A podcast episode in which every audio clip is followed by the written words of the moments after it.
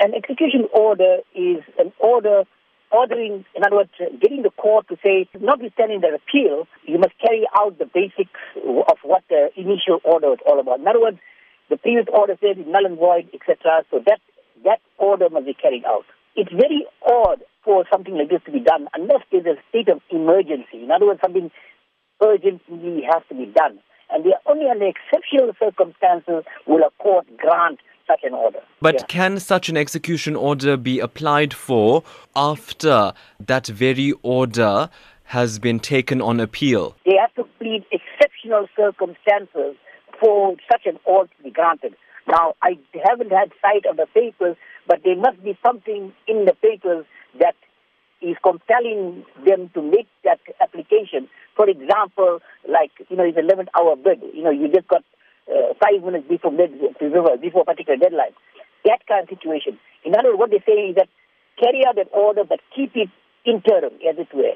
And in terms of, you know, the options now available to the party that won the case, apart from this execution order, you know, what can they likely do now? Because they have expressed that they are unsatisfied that this case is going to appeal. Unfortunately, very little they can do. They can, can, they can obviously apply, they can appeal against the, uh, the stuff, or they can participate effectively asking courts to put it on a, on a, on a, on a, on a expedited roll.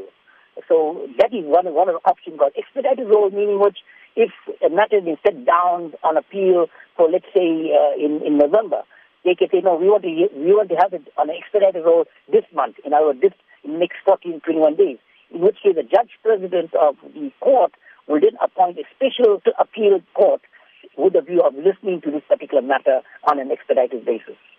And then the issue of the two centers of power does come into play again because you have the ANC actually saying that the judgment as it stands that the conference was null and void has the potential to weaken the authority of both the provincial and national executives and that courts cannot make internal ANC decisions. Your thoughts on that? This is a process of administrative justice. If a process is flawed, then the court can intervene. I don't agree with that uh, that uh, uh, assertion made by uh, the, the the NEC as well as the PEC. Uh, if there's an illegality, of course, our court can intervene. However, internally, of course, the court can, court cannot intervene. There was a situation of a question of whether due process was followed on a full court said due process wasn't followed and therefore the, the PEC elections were null and void.